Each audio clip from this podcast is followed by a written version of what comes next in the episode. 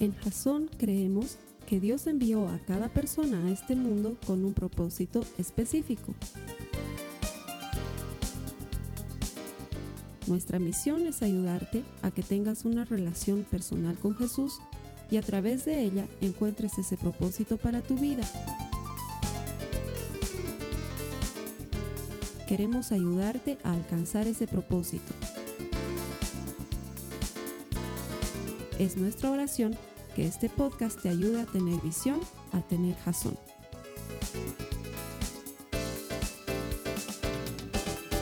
Como todas las semanas, quiero darte la bienvenida a ti y a todos los jasonautas que están conectados a través del internet, en nuestro sitio, en nuestras páginas y en nuestros canales.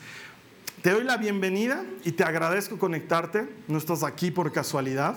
No llegaste a este sitio sin querer queriendo, sino que Dios con lazos de amor, Él te ha traído aquí. Él tiene un mensaje especial para ti. ¿Por qué? Porque Él está interesado en desarrollar una relación personal contigo. Y nuestro granito de arena es poner este servicio todas las semanas, convencidos de que todo el que encuentra a Dios encuentra vida. Nuestro deseo, nuestro anhelo y nuestra oración es que encuentres vida hoy por medio de la eterna palabra de Dios. Gracias por conectarte. Bienvenido. A las personas que vienen aquí todas las semanas y me ayudan a predicar, les regalo la promesa del Señor que dice que Él es galardonador, que Él recompensa a los que le buscan. No estarías aquí en la iglesia con tan lindo clima después de una semana tan tortuosa si no fuera porque estás buscando a Dios. ¿Y sabes qué? Él premia a los que le buscan. Y entonces tú entras dentro de esa categoría y te puedo garantizar con promesa que Él te va a premiar. Así que gracias por estar aquí y bienvenido. Vamos a comenzar nuestra tercera charla de la serie Armado hasta los dientes. El objetivo de esta charla es enseñarle a las personas que tenemos el arma más poderosa en nuestras manos y que deberíamos utilizarla. Las primeras semanas hablábamos de esto con ejemplos. Decíamos, si tuvieras un botón que si tú sabes que al presionarlo te da la respuesta que tú necesitas, ese botón nunca estaría empolvado porque lo estarías utilizando de continuo. Si tú supieras que existe una línea 911 que funciona ante la necesidad o la emergencia, tú la utilizarías y llamarías y tendrías ayuda en el momento oportuno. Si tú supieras que existe una bola mágica que cuando la frotas te dice quién eres y lo que tienes que hacer, no esperarías a que alguien te la regale en Navidad. Ese sería el artículo más vendido de la historia de la humanidad. ¿Por qué? Porque lo frotas y te dice quién eres y lo que tienes que hacer. Y de hecho la gente busca un poco eso cuando, cuando abren el periódico o buscan eh, en una revista o, en internet. Hay miles, miles, miles de tests chiquititos que te dicen quién eres, ¿no? Si, ¿Qué animal eres? Y la gente entra y eres caballo, te dicen, ¿no? Eres caballo, eres ágil y eres elegante, pero eres un poco obstinado, te dicen. Y, tú dices, sí, más o menos, ¿no? Sí, creo que soy elegante y creo que soy obstinado y eres feliz y lo, lo compartes en Facebook, ¿no? Yo salí caballo, ¿qué sales tú? Y la gente empieza a, Porque la gente, no sé, tenemos necesidad de saber quiénes somos. Y, qué tenemos que hacer. Es algo bien interesante. Y, y tú vas al horóscopo y te dice, Libra, este mes será el mes de la gloria. Encontrarás suerte en el amor y en el trabajo. Ten cuidado de las amistades envidiosas. Hay gente que no te quiere, pero siempre saldrás vencedor si mantienes una actitud positiva. Oye, yo debería escribir horóscopos. Es que realmente es, es la cosa más fácil del mundo. Si te das cuenta, además, todos los horóscopos, lee los otros signos. Lo que pasa es que no lees los otros signos. Toditos dicen exactamente lo mismo. En el amor ten cuidado, no inviertas en ese negocio. Habla con ese amigo que no hablas hace mucho tiempo. La felicidad te espera cruzando la puerta. Son macanas. Pero debo decirte una cosa. Sí existe la forma en la que puedes saber quién eres y lo que tienes que hacer. Sí existe solo que no la estamos utilizando bien. Vamos a la cita base de esta serie, por favor, otra vez del Salmo 120, al verso 1, si me acompañas, y me ayudas a leerlo como la semana pasada, por favor. Dice, llevé mis problemas al Señor, clamé a Él y respondió a mi oración. Un cristiano está armado hasta los dientes y su arma es tan sencilla como hablar con Dios. Dios quiso que por medio de la oración nos conectemos con Él y al conectarnos con Él tenemos acceso a todas sus riquezas en gloria en Cristo Jesús. La primera semana veíamos que podíamos orar por sabiduría y que el Señor nos va a ayudar dándonos entendimiento, ayudándonos a tomar buenas decisiones, que podemos orar a Él para que Él nos refresque de dentro hacia afuera. La segunda semana veíamos cómo David clamaba en su angustia y en su necesidad y ahí aprendíamos que nosotros podemos clamar al Señor, que podemos llegar angustiados a Él, que Él puede manejar nuestro dolor y nuestra angustia y sin embargo transformarnos y devolvernos listos para la batalla. Estamos pues armados hasta los dientes. Hoy vamos a ver cómo encontrar identidad a partir de la oración. De hecho, el mensaje de hoy se llama identidad radical. Pero quiero comenzarte contando algo que me pasó hace unos años atrás. Resulta ser que hace unos años atrás, mientras yo manejaba mi movilidad, me quejaba porque veía a través de la movilidad y veía las gigantografías, esas vallas enormes que ponen en las calles, y las veía borrosas. Me costaba leer las letras y decía, qué raro, deben estar imprimiendo en baja calidad sus, sus gigantografías. O debe ser, debe ser el vidrio de mi movilidad quien... Tengo que cambiar el vidrio porque no puede ser. Yo tengo buena vista, porque según yo, todo bien con mi vista. Yo iba a la universidad, estaba en el último asiento, yo leía todo. En las noches, cuando veo algo en la tele, yo leo la letra menuda. Y cuando hago algún acuerdo transaccional con algún abogado, de lejos leo toda la letra menuda que pone ahí. Lo distinguía todo. Pero me quejaba, entonces le digo a mi esposa, me, veo medio borroso cuando estoy manejando. Y me dice, ¿y ahorita ves borroso? No, yo veo súper bien ahorita todo, veo los detalles, los puntitos, todo, todo bien. Pero mi suegra, que no me dejaba pasar ese detallito, me llevó de la oreja al oculista, a su oculista. Su oculista me sienta en la sillita de oculista y me hace ver las letritas, esas que siempre te hacen ver los oculistas, ¿no? Que comienzan en grandes y terminan en chiquititas. Entonces yo, E, J, 2, K, U, todo normal hasta la última. AC, 2, 17, no sé qué. Y el médico me dice, ok, Carlos Alberto, sí, tu vista es buena, pero a ver, vamos a hacer la prueba, te vamos a poner este lentecito. Y estaba sentado ahí y de pronto me ponen, tuic. Y Dios mío de mi vida, era como nacer de nuevo. Todo cobró color delante de mi ojo, porque este estaba medio... Todo aquí era lindo, este lado feo, lindo, clarito. Eh, habían habido, yo, pensé que era un punteado al final, habían sido letritas chiquitas, A, Z, G, H, F, wow, no, ¡ah! qué increíble, doctor, no puede ser, no puede ser que me esté quedando ciego. No, no te estás quedando. Carlos Alberto, es la edad, me dijo. Oye, yo en ese entonces tenía, hace dos años, 25 años, o sea, no. no.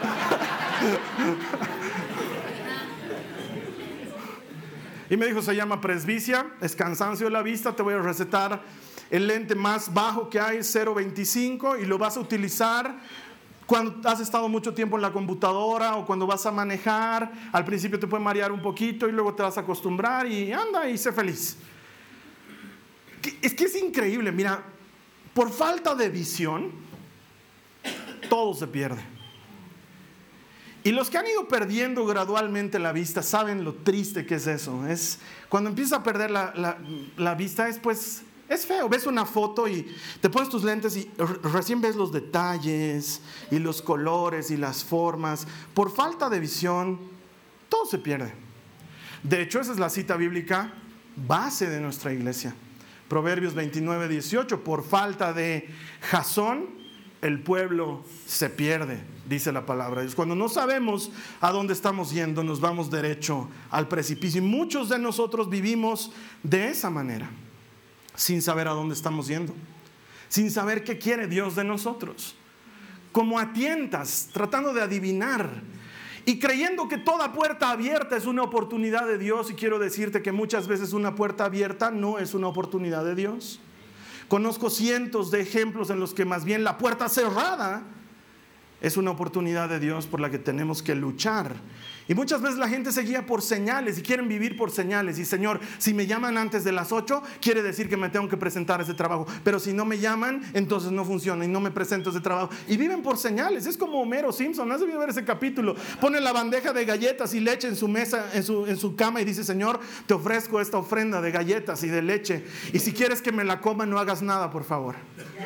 Amén. Entonces la vida no funciona de esa manera y sin embargo sí hay manera de conocer el propósito de Dios. La primera semana, Salomón orando por sabiduría. La segunda semana, David orando por ayuda. Esta semana, Saulo orando por propósito. Acompáñame, por favor, en tu Biblia a Hechos en el capítulo 22, los versos 7 al 10, y te vas a quedar ahí aguantando mientras te cuento la historia de Saulo. Quizás no sepas quién es el Saulo, era un joven fariseo muchacho fariseo. La Biblia dice que era joven fariseo. ¿Qué es un fariseo?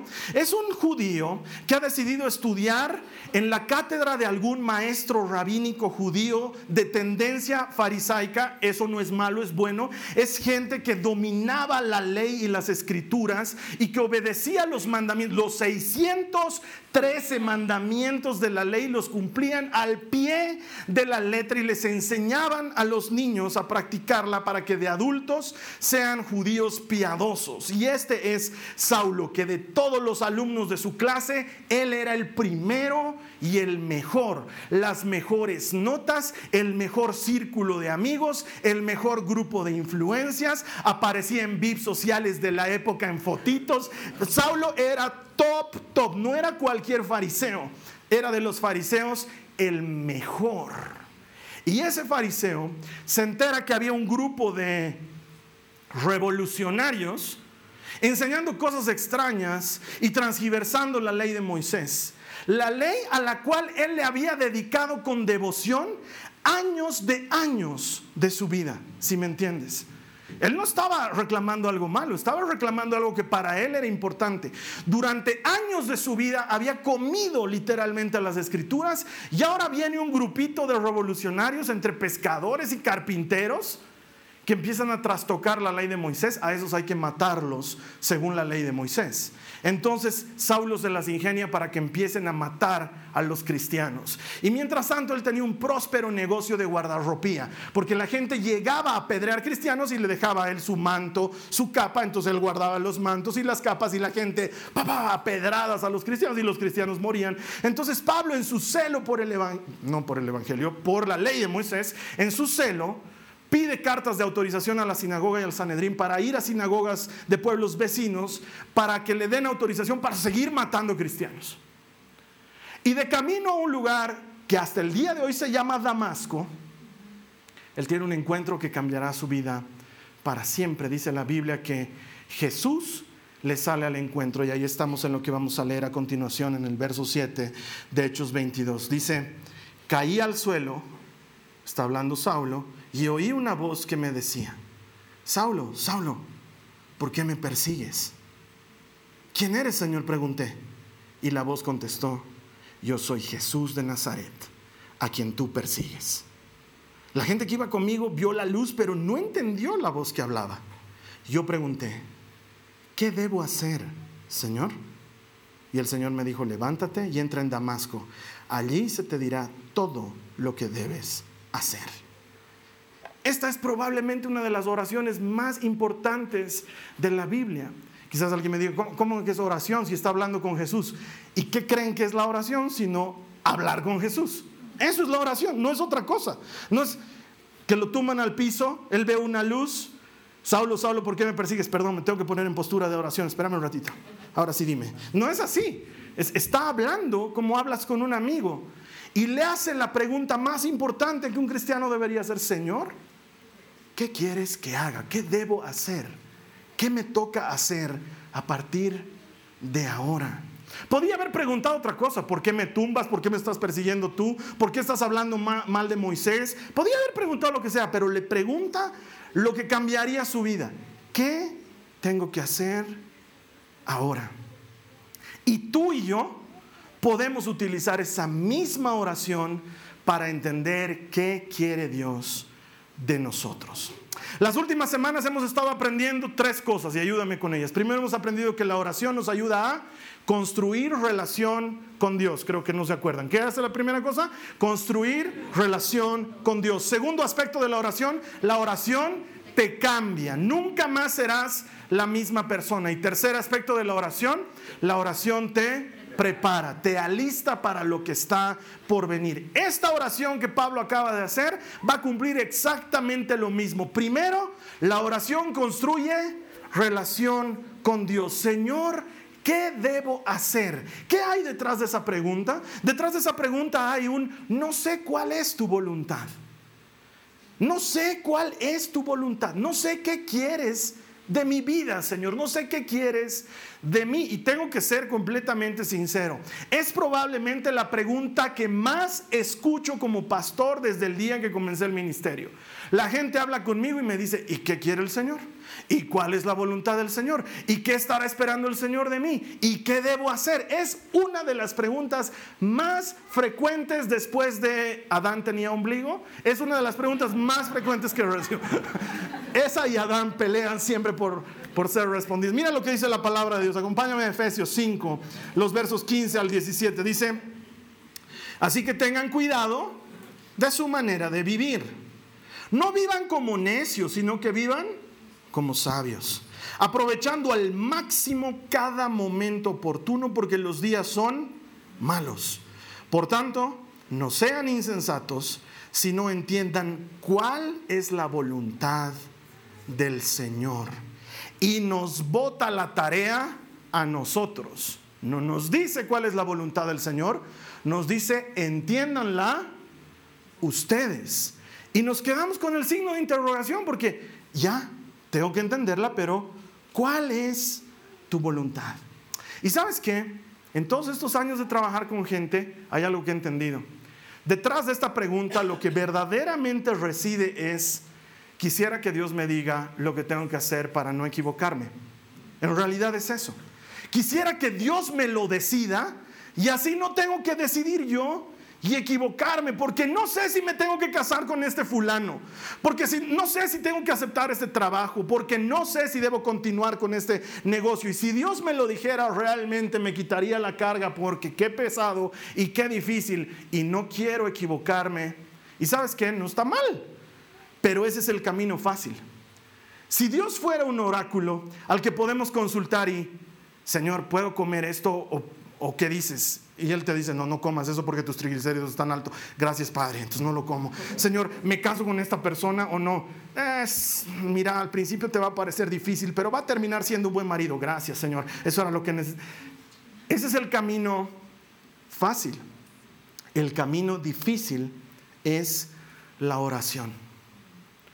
A nosotros nos gustaría el camino fácil. Y si Dios tuviera que atender estas peticiones y estas oraciones de continuo, yo creo que ya pondría una máquina contestadora automática, ¿no? Para saber qué comer, presione uno. Para conocer a su idóneo, presione dos. Para saber dónde trabajar, presione tres. O sea, así funcionaría. Pero nunca funciona de esa manera. Es al contrario. Dios quiere que oremos, que pasemos tiempo con Él, porque cuando oras construyes relación. Y al construir relación, Dios revela su corazón. Tú puedes decir que conoces a una persona cuando pasas tiempo con esa persona y entonces conoces lo que le gusta y lo que no le gusta. Y tanto más te familiarizas con esa persona, tanto más fácil es saber lo que quiere y lo que no quiere. Y siempre te pongo el mismo ejemplo porque funciona. A mi esposa la conozco hace casi 27 años. Hemos sido mejores amigos antes de ser novios. Se enamoró de mí, yo no pude evitarlo.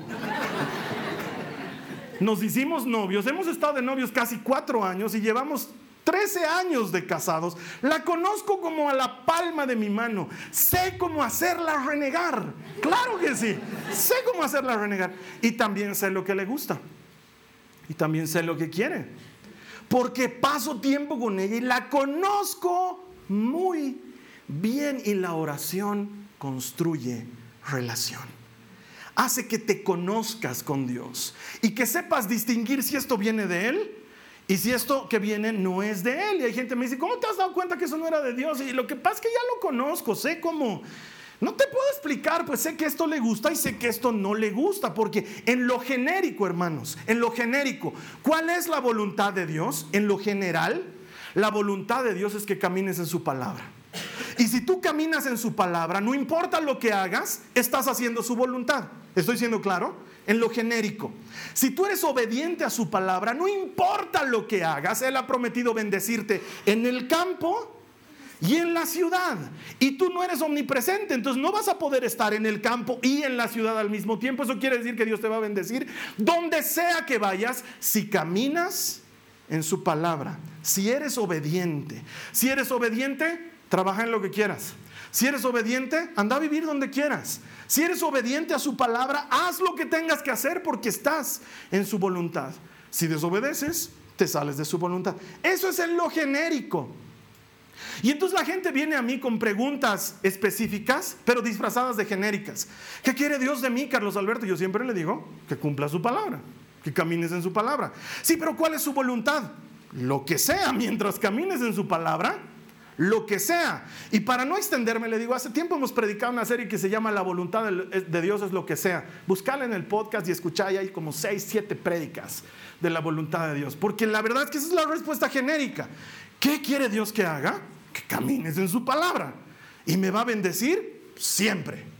No hay pele en eso, no hay pierde. Si le obedeces, serás bendito en el campo y en la ciudad. Será bendito el fruto del vientre de tus animales y el fruto de tu vientre. Serás bendecido en tu trabajo y en tu casa. Serás bendecido y nunca recibirás maldición. Estarás por encima y no estarás por debajo. Darás prestado y no pedirás prestado. Tus enemigos vendrán en contra de ti por un camino y saldrán escapando por siete caminos. Serás bendecido en todo momento si caminas en su palabra. Entonces, ¿cuál es su voluntad? Genérica es eso. Su voluntad específica, no sé. Tienes que orar. Tienes que ir donde Dios y encontrar tu jazón, tu propósito, el propósito que Dios tiene para tu vida. Y Dios no está jugando a las escondidas, pero Él no le va a mostrar su corazón a alguien que no tiene relación con Él. La oración construye relación y entonces Dios le muestra su voluntad a sus amigos. Así es como funciona. Tú te vuelves amigo de Dios y Él te deja saber su voluntad. ¿Cómo lo sé? Porque la Biblia nos lo enseña. Él está a punto de destruir un lugar que se llamaba Sodoma y Gomorra. Has debido escuchar, eran dos ciudades vecinas, como La Paz y el Alto, Sodoma y Gomorra. Y las iba a destruir y Dios dice, estoy a punto de destruir Sodoma y Gomorra, pero no está bien que las destruya sin avisarle a Abraham, porque Abraham es mi amigo. Entonces le contaré lo que estoy por hacer. Y ahí aprendemos cómo Dios le muestra su voluntad a sus amigos.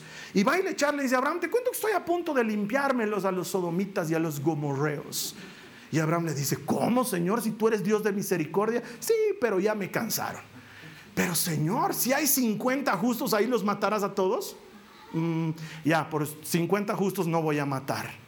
Oye, Señor, ¿y si hay solo 40? Buen punto. Además, el 40 es un número que me gusta harto. Ok. Si hay 40, no los mato. Señor, disculpa que sea tan canchero, pero ya que estamos en este friendship, y si hay 30, 30 buenos, mm, ya, bajémoslo a 30, porque es múltiplo de 3 y amo el 3. Ok. Señor, no me tomes a mal, pero ¿y si solo hay 20? De 12 más 8, 20. 12 te gusta. Ya, ok. Ok, si hay 20, no los mato. Señor, perdón que hable una vez. Y si 10, y así va bajando. ¿Por qué? Porque Dios le muestra su voluntad a sus amigos. ¿Quieres ser amigo de Dios? Ora. La oración construye relación. Número uno, la oración construye relación. Número dos, la oración te cambia. Siempre te cambia. En esta pregunta de, de Saulo, Señor, ¿qué debo hacer? Hay una pregunta escondida y es, Señor, no sé quién soy. Porque si supieras quién eres, sabrías lo que tienes que hacer. No sé quién soy. No tengo identidad propia, porque muchos de nosotros construimos identidad a partir de la opinión de alguien más, de lo que alguien ha dicho de nosotros o de lo que tú opinas de ti mismo. Y se hace una especie de simbiosis de opiniones y se crea un monstruo en tu cabeza de quién eres tú. Entonces luego terminas diciendo, y no sabes la cantidad de gente con la que hablo y me dice, tan mal cristiano soy. Tan mal testimonio doy. Y es porque hay gente que le dice, mal cristiano, das mal testimonio, en vano vas a la iglesia. Que vengan pues, ellos a la iglesia. Que vengan ellos a la iglesia a decirle en su cara. Lo que pasa es que es fácil criticar al cristiano. Esperamos que el cristiano sea perfecto, mientras yo no cristiano, yo puedo hacer de mi vida lo que me dé la gana. Y construimos identidad a partir de la opinión de alguien que ni conoce a Cristo. O construimos identidad a, partir de lo que la, la, cultura y la sociedad dice de nosotros. Entonces estoy gordo, porque la sociedad dice que tengo que ser más flaco. Entonces veo las revistas y estoy gordo. Y veo el Facebook y estoy lleno de granos porque todos se photoshopean en Facebook. Tengo una amiga, no quiero decir su nombre, que todo el tiempo pone fotos en Facebook en las que notoriamente, por Dios, sé manejar Facebook. Soy publicista. Se nota que se aumentan las caderas, pero desproporcionalmente está al lado de una reja y la reja también está curveada. O sea, por amor a Jesucristo. ¿Por qué? Porque el mundo me dice que tengo que tener mucha cadera. Nadie tiene que tener mucha ni poca. Nuestra identidad está mal construida. Mira lo que dice la palabra de Dios. Salmo 139, verso 16. Dice, me viste antes de que naciera. Cada día de mi vida estaba registrado en tu libro. Cada momento fue diseñado antes de que un solo día pasara. El Señor ya diseñó quién tienes que ser. Entonces, ¿a quién le tengo que preguntar quién soy? Al que me diseñó, pues. Donde Él tengo que ir y orar y decirle, ¿quién soy, Señor? Y la oración te cambia. Saulo, él creía que era un fariseo. Él creía que era un matacristianos. Pero orando, Dios lo cambia para siempre y el que, el que antes mataba cristianos se transforma en el más grande evangelizador de toda la historia de la humanidad. Por cada cristiano que mató, trajo millones a los pies de Cristo. Pero él no sabía que él era eso. Y llega delante de Dios y le dice, ¿qué debo hacer? Claro, porque no tiene identidad y no sabe quién es él. ¿Y sabes qué? Tú tampoco sabes quién eres, a menos que sepas quién eres en Cristo. Si sabes quién eres en Cristo, entonces sí sabes quién eres. Pero si sigues pensando que eres lo que te han dicho que eres, eso está equivocado. Y ni siquiera la mamá más amorosa es capaz de decirle a su hijo o a su hija quién es si no se lo dice desde las escrituras y desde la palabra de Dios. Porque la palabra de Dios ya dice quién eres. La palabra de Dios ya dice quién eres para Dios. Y tú tienes que encontrarlo en Él. Y la única forma es por medio de la oración. Porque para que llegues a ser quien Dios diseñó que fuera, necesitas construir relación. Y entonces la oración te cambia y te lleva a ser la persona que Dios diseñó que fueras. ¿No te has sentido alguna vez en tu vida como, ¿cómo dicen pues? Como gallina en corral ajeno. ¿No te has sentido como que no perteneces? ¿No te ha pasado? Que sientes como que no encajas en el molde que sientes como que no eres tú y te sientes vacío y sientes una ausencia de y quieres buscar quién eres y buscas en los lugares equivocados y la respuesta se encuentra en Jesucristo. Él te diseñó, Él sabe quién eres, pero más importante, Él quiere que tú sepas quién eres. Él no está escondiendo tu propósito, pero Él solo se lo revela al que construye relación con Él entonces te va a cambiar y vas a llegar a entender quién eres en Cristo. Primero, la oración construye relación. Segundo, la oración te cambia. Voy a seguir así los próximos dos domingos más porque parece que no han aprendido. Y la tercera, la oración te prepara. Esa es la única que no voy a explicar las siguientes porque gracias Fernando por responder. La oración construye relación, la oración te cambia y la oración te prepara. Señor, ¿cómo quieres que te sirva? No sé cuál es tu voluntad, no sé quién soy. Dios empieza a trabajar en eso y ahora te prepara. ¿Cómo quieres que te sirva? Cuando sabes quién eres, sabes lo que tienes que hacer. La identidad te confiere propósito. Hasta que no sabes quién eres, con razón no sabes lo que tienes que hacer. Pero desde el momento en que sabes quién eres, sabes lo que tienes que hacer. Volvamos a Pablo, que todavía no se llamaba Pablo, por cierto, se llamaba Saulo. Él no sabía ni quién era, ni lo que tenía que hacer. ¿Qué debo hacer, Señor? Le pregunta. Mira lo que responde. En otra parte en la que él está contando el mismo hecho, Hechos 26, 15 al 18, dice, ¿quién eres, Señor? Le pregunta Saulo a Jesús y él dice, yo soy Jesús, a quien tú persigues. Ahora levántate, pues me aparecí ante ti para designarte como mi siervo y mi testigo. Y empieza a decirle quién es. ¿No te parece extraordinario? Dile a la gente que me has visto y lo que te mostraré en el futuro. Y yo te rescataré de tu propia gente y de los gentiles. Sí, te envío a los gentiles para que les abras los ojos a fin de que pasen de la oscuridad a la luz y del poder de Satanás a Dios.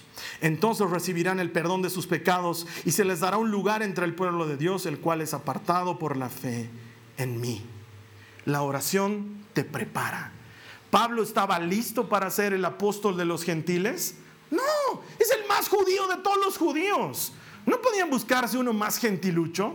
Uno que anda de esos que se junta con gentiles y que no tiene problema en ir a comer donde los... Pablo había ido a la casa de un gentil, nunca había charlado con ellos porque eso era el pecado más grande que un fariseo podía cometer. Pero a ese a ese Dios lo llama a ser apóstol de los gentiles. ¿Sabes por qué? Porque la oración te prepara. Tú no estás listo, tú piensas que no vas a poder, pero el Señor dice, no te preocupes, en tanto tú y yo nos mantengamos conversando y construyendo relación, lo que a ti te parece imposible, para mí es perfectamente posible. Yo te he diseñado para que seas apóstol de los gentiles y tú vas a ir, pero Señor, yo soy judío, sí, y el más judío de todos, pero vas a ir a los gentiles y vas a rescatar pueblo para mí, porque yo te he diseñado para eso.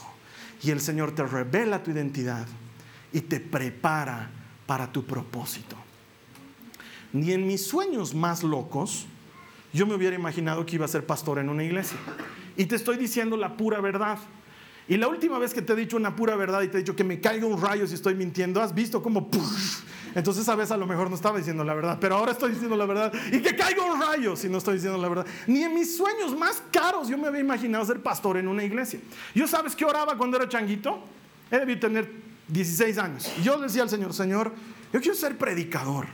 Quiero predicar. Quiero hablar de ti a la gente. Señor, quiero cantar. Quiero aprender a tocar guitarra y cantar.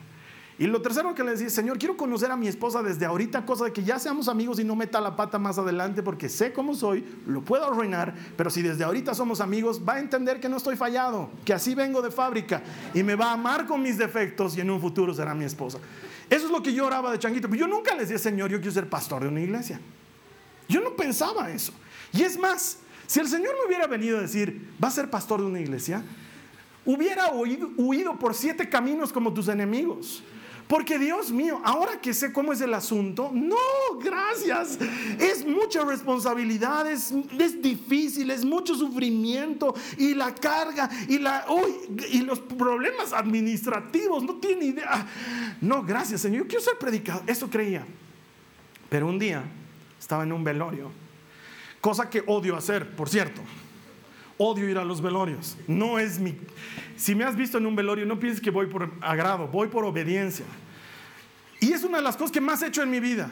Velorios y ducharme. Son las dos cosas que más he hecho en mi vida. en serio. Sí, porque por lo menos a veces hay uno, pero siempre me ducho. Y siempre voy a un velorio. Y estoy ahí en el velorio. Y yo estaba renegando, te soy sincero, estaba renegando. Porque le decía al Señor, Señor, ¿por qué tengo que venir a velorios? Es un panorama amargo, es triste, la gente está llorando. ¿Qué le voy a decir a la gente? ¿Dios te ama? Ahorita no creen que los ames, Señor. ¿Qué les voy a decir? Dios es bueno. Con todo respeto, Señor. Ahorita no pareces muy bueno. Y yo estaba peleando contra Dios. Y luego hacen lo que siempre me piden, ¿no? Que ore, entonces hablo del, del, fallecido y oro y hago que la gente ore y me salgo renegando del lugar. Y llego a la puerta y llega una hermanita Llega una hermanita y me habla y me dice, Carlos Alberto, qué bueno que viniste a este velorio. Esta familia estaba necesitando de ánimo.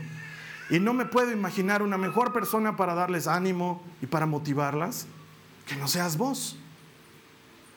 Me da un beso y se entra. Y de repente es como si el cielo se hubiera abierto sobre mi cabeza. No te puedo decir exactamente lo que sucedió, pero en ese momento, en un velorio, no delante de gente, en un velorio es que entendí para qué había venido este mundo. Y empezaron a suscitarse en mi cabeza así como flashes de todas las cosas que hacía en mi vida. Predicando, enseñando a niños, cantando canciones con changos y otra vez predicando y en un velorio y un muerto ahí. Y las imágenes venían una tras otra. Y entonces, porque no fue en otro momento, entonces entendí para qué estaba yo en este mundo. Te lo digo en fácil, yo sé cuál es mi propósito. Yo soy un animador, eso es lo que soy. Dios me diseñó para que motive, para nada más. Todo lo otro es añadidura, lo chistosito y todo eso es... Y lo triste es que funciona al derecho y al revés, porque si quiero desmotivar a alguien también puedo, y puedo hacerlo sentir miserable y culpable, porque lo he entendido. Entonces no quiero utilizar el talento para eso. Entonces el Señor me ha entregado eso. Y a eso me dedico. ¿Estás desanimado? A charlar conmigo. Vas a salir animado. ¿Estás triste? A charlar conmigo. Vas a salir bien. Vas a salir contento. Tengo eso. El Señor me lo ha dado. No es algo que yo he pedido. No es algo que yo he dicho, Señor, por favor, hazme. Es algo que Él me dio. Y funciona dentro y fuera de la iglesia. Y eso es algo que mucha gente no entiende. Y no los culpo. Ustedes no estaban ahí cuando Dios me habló de lo que tenía que hacer. Yo estaba ahí cuando Dios me dijo lo que tenía que hacer. De pronto, desde chiquito, no entiendo por qué la gente me invita a la televisión. Y mis hermanos cristianos se enojan de que vaya a la televisión. ¿Por qué no predicas a Cristo en la tele? Porque no me invitaron a predicar a Cristo. ¿Y sabes qué? Alguna vez he querido desobedecerle a Dios y obedecerte a ti. Y me invitaron a la tele y fui a predicar a Cristo. ¿Y sabes qué pasó? Nunca más me invitaron a la tele. Ah, o sea que lo que quieres es que te inviten. No, no, no. No has entendido. Cuando voy a la tele y hablo, por alguna razón la gente confía en mí. Y luego me buscan en privado y les hablo de Cristo. Y he llegado a más personas de las que te puedes imaginar en privado que en una entrevista en público. Entonces la gente se enoja, los que no me conocen. Y dicen, ay, ahí está el pastor motivador, que los domingos es pastor y de lunes a sábado es motivador y no les habla de Cristo. Y yo me río por dentro y digo, no saben lo que Dios me ha dicho que tengo que hacer. Yo le hago caso a Dios que me ha dicho lo que tengo que hacer. Y entonces, unas semanas atrás encontré una cita que no es bíblica. Ay, no citas citas bíblicas. No todo en la vida es Biblia. Hay otras cosas lindas también que puedes citar. Lo encontré. Es un autor que se llama Joseph, Joseph Bruckner, que es un músico. Y esta cita hablaba sobre la música, pero a mí fue perfecta para lo que yo hago. Y te la voy a parafrasear desde mi perspectiva. Quieren que predique distinto. Podría, desde luego, pero no debo hacerlo. Dios me ha elegido entre miles de personas y me ha dado precisamente a mí este talento. Es Él a quien debo rendir cuentas. ¿Cómo podría después enfrentarme a Dios Todopoderoso si siguiera lo que dicen los demás en lugar de seguir lo que me dijo Él? ¿Por qué te puedo decir esto? Porque con absoluta certeza sé lo que Dios quiere de mí. No me lo he inventado, Dios me lo ha dicho. Pero no he venido a hablarte de mí en esta prédica, he venido a hablarte de Jesús. ¿Cómo te lo ha dicho Carlos Alberto? Porque pasé tiempo con Él. Quería saber qué quería de mí. Como tú, no quiero equivocarme. Como tú, no quiero fallar. Como tú, no quiero desperdiciar el talento que Dios me dio. Igual que tú. Entonces, decidí hacer lo que la Biblia dice que hay que hacer. Y en lugar de conformarme con que alguien me diga lo que tengo que hacer, fui directamente a la fuente para que sea Él el que me diga lo que tengo que hacer. Entonces, confío en lo que Él me dice y le hago caso. Hay hermanos que me dicen, y te digo la verdad, Carlos Alberto eres muy payaso cuando predicas. Bueno, hermano, entonces reclamale a Dios que me ha hecho payaso. Claro, es que ¿qué puedo hacer? Yo el día de mañana voy delante de Dios y el Señor me dice, ¿por qué no has payaseado? Yo le voy a decir, Señor, la gente no quería que payasee, aleluya.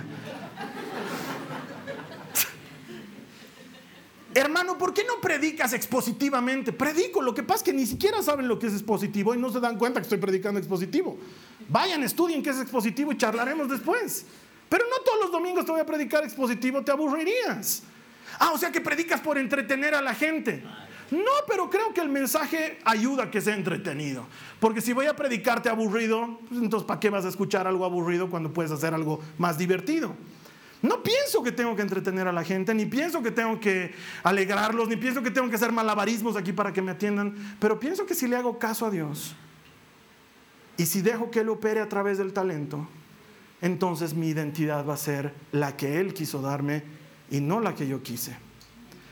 Hace muchos años atrás no predicaba como predico ahora. Gracias a Dios, las grabaciones de esas predicaciones solo las tengo yo y están bajo cuatro chapas. No las escucharás nunca.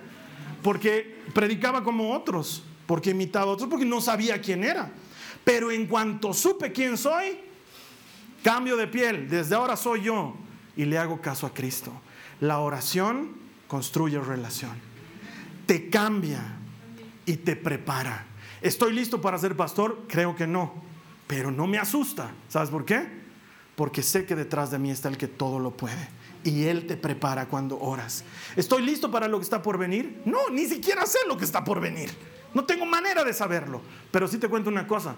Soy intimich del que sabe lo que está por venir. Es mi amigo y no tengo vergüenza de decir que es mi amigo. Somos uña y mugre. Y si Él quiere dejarme saber algo, me lo va a decir. Y si Él no quiere decirme, así de buenos amigos somos, nos respetamos y yo respeto su silencio. No soy un ser sobrenatural, no brillo en la oscuridad, me equivoco, peco, cometo errores, pero te puedo decir que cuando uno ora, Dios te prepara. Y lo que Él está esperando es hacer lo mismo por ti. ¿Te imaginas las grandes maravillas que Él puede hacer por medio tuyo? Ay hermanos, que yo solo soy arquitecto, yo sé cómo darle gloria a Dios con la arquitectura. Yo tampoco. Pero ¿qué tal si vas y oras y le preguntas al que te hizo arquitecto? Ay hermano, yo soy abogado y dicen que los abogados se van a ir al infierno.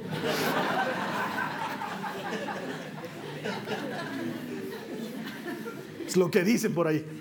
Es lo que dicen.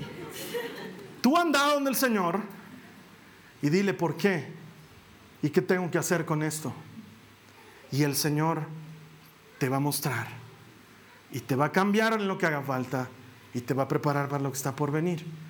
Porque hermano, puedes dar gloria a Dios siendo dentista, puedes dar gloria a Dios siendo ingeniero, puedes dar gloria a Dios siendo chef, puedes dar gloria a Dios siendo ama de casa, puedes dar gloria a Dios criando a tus hijos, puedes dar gloria a Dios en lo que quieras. ¿Sabes por qué? Porque el diseñador te ha debido hacer pues para eso. Pregúntale, sometete a su voluntad. Estamos armados hasta los dientes porque hasta por esta cosa podemos orar y Él nos va a entregar identidad y propósito. Señor, ¿qué quieres que haga? Él te lo va a dar, te lo va a decir. No sé. Yo pienso que hay gente que se imagina que Dios es como nos lo pintan en Mafalda y que se está paseando por su balcón celestial y se le derraman bebés del bolsillo, ¿no? Se le caen. Ay, ahí se cayó otro. Ay, justo en la familia Gómez. Esa familia es tan complicada. Ya, pues ni modo. Ese saldrá abogado. No funciona así. Dios no desperdicia propósitos. Tú no eres un propósito desperdiciado. Dios tiene un plan para ti. Carlos Alberto, no lo sé. Yo tampoco. Anda a preguntarle al que te hizo. Yo no te puedo responder, pero Él, Él sí puede responderte porque Él dice que en el delicado vientre de tu madre te formó. Y antes de que tú le conocieras, Él ya te había conocido y te había dado un propósito y te trajo a este mundo. ¿Por qué no vas y le preguntas? Y hay gente que me dice, hermano, yo vengo preguntándole años y no me dice y no me dice y no me dice. No te des por, no te des por vencido, ni te desanimes. Porque esto se trata de construir relación. No es horóscopo, no es, no es oráculo, no es Señor, ¿qué quieres que haga? y dime lo que tengo que hacer. Porque, porque Dios no es así. Es construir relación. Es tener la certeza de que eres amigo de Dios. ¿Puedes decir que eres amigo de Dios? ¿Puedes decir soy su amigo? ¿Puedes decir soy su amigo del alma? ¿Puedes decir eso? Porque si puedes decir eso, hermano, felicidades, es algo bueno y no es algo reservado para los santos, es algo para los que le buscan. Y cuando eres amigo de Dios, la Biblia dice que Él le revela su propósito a sus amigos. Acércate a Él. De eso se trata la oración. Por eso es que, por eso es que me ves tan apasionado y a veces hasta molesto cuando la, la gente no quiere orar, porque me arde en el corazón que lo único que te puede responder, eso no lo hagamos. Y la gente ahorita está deseosa de creer en lo que sea. La gente está deseosa de creer en lo que sea. Siete fumadas poderosas para traer al ser amado. Y la gente va a ir donde las siete fumadas poderosas. Sacan una piedra del cerro y cuando saques la piedra del cerro vas a conseguir lo que... Entonces sacan la piedra del cerro y traen. Y la tienen ahí al lado de las siete fumadas poderosas y de la calavera y de la mesita de noche y de la casita de alacitas y de todo eso. Lo tienen ahí. Y nada de eso jamás ha funcionado. No funciona. Se cae. Falla pero Dios permanece para siempre. Y si tú le buscas, lo vas a encontrar. La Biblia dice, búscame y me encontrarás si me buscas de todo corazón. Lo que vamos a hacer ahora es eso, vamos a cerrar nuestros ojos y vamos a comenzar a buscarle, porque además te tengo esa otra noticia. La búsqueda no es aquí en la iglesia, la búsqueda es en el día a día. Aquí en la iglesia todos venimos deseosos de buscar a Dios y eso es bueno. Pero este es el punto de partida, es la patada inicial. La verdadera lucha comienza mañana, comienza saliendo de aquí, cuando hay que seguir orando. Cuando hay que orar por ese enfermo que se sana y no se sana. Cuando vives orando por ese trabajo que necesitas y no llega el trabajo que necesitas. Cuando vives orando por esa enfermedad que te aqueja y no se te pasa. Y entonces, entonces ahí tienes a tu mano esa arma poderosa para construir relación por medio de la cual puedes decirle al Señor, Señor, con o sin trabajo, enfermo o sano, teniendo lo que quiero o sin tenerlo, yo te busco, yo paso tiempo contigo y a su tiempo, a su tiempo las hermosas todas las cosas, dice la palabra. Vamos a orar, vamos a creerle. Cerra tus ojos. Te invito a que ores esta oración conmigo y le digas a Jesús, Señor Jesús, yo te busco te necesito. Te necesito con urgencia. Quiero conocer tu voluntad para mi vida. Tu voluntad específica. Señor, muéstrame quién soy. Y a menos que ya sepas quién eres, hermano, esto deberías decírselo en serio. Señor, muéstrame quién soy. Afírmame en mi identidad. Dame la certeza de que yo soy lo que tú dices que soy. Y enséñame a caminar en esa identidad. En el nombre de Jesús. Muéstrame cómo servirte. Muéstrame cómo servir tu causa. Muéstrame cómo servir tu reino. Quiero hacerlo para ti. Ya no quiero vivir para mí, Señor. Ahora quiero vivir para ti, Cristo. Que lo que yo hago te dé honra. Mi familia, mi trabajo, mis negocios, mis actividades sirvan para darte honra a ti. He venido con un diseño y quiero responder al diseño. Ayúdame Jesús. Confío en ti. Gracias. Gracias. Mira, el Señor Jesús no está guardando en un bolsillo tu propósito para que no lo encuentres. Él lo tiene en la palma de la mano. Te lo quiere entregar. ¿Quién será el que se acerque a buscar ese propósito? Cuando yo tenía 14, 15 años, escuché una cita bíblica del libro de Job, en el que uno de los amigos de Job hablaba y decía, el Señor habla una y otra vez, pero nadie quiere escucharlo.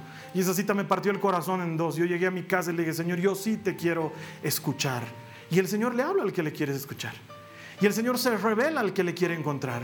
Y el Señor se da a conocer al que le busca. Esta, esta prédica termina aquí. Tu trabajo comienza de aquí en adelante. Yo quiero que luego tú vengas y me cuentes qué te dijo el Señor. Porque como el tuyo hay cientos de testimonios de personas que afirman cómo y cuándo Dios les mostró lo que tienen que hacer y cómo deben hacerlo. Pablo fue uno de ellos. Tú puedes ser el siguiente. Estamos esperando a conocer tu historia. Y entonces, cuando la sepamos tú y yo juntos, vamos a celebrar lo que es verdad, lo que anunciamos cada domingo, lo que creemos desde el momento en que nos levantamos hasta que nos acostamos y lo que seguiremos anunciando mientras Dios nos dé vida. Que todo el que encuentra a Dios encuentra vida. Te espero aquí la siguiente semana. Que el Señor te bendiga.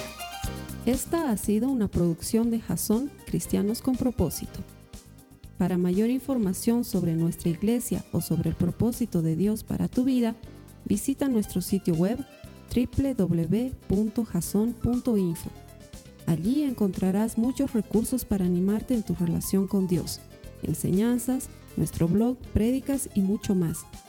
Te lo deletreamos www.jazon.info. También puedes visitarnos en nuestro sitio en Facebook www.facebook.com barra Que Dios te bendiga abundantemente. Muchas gracias.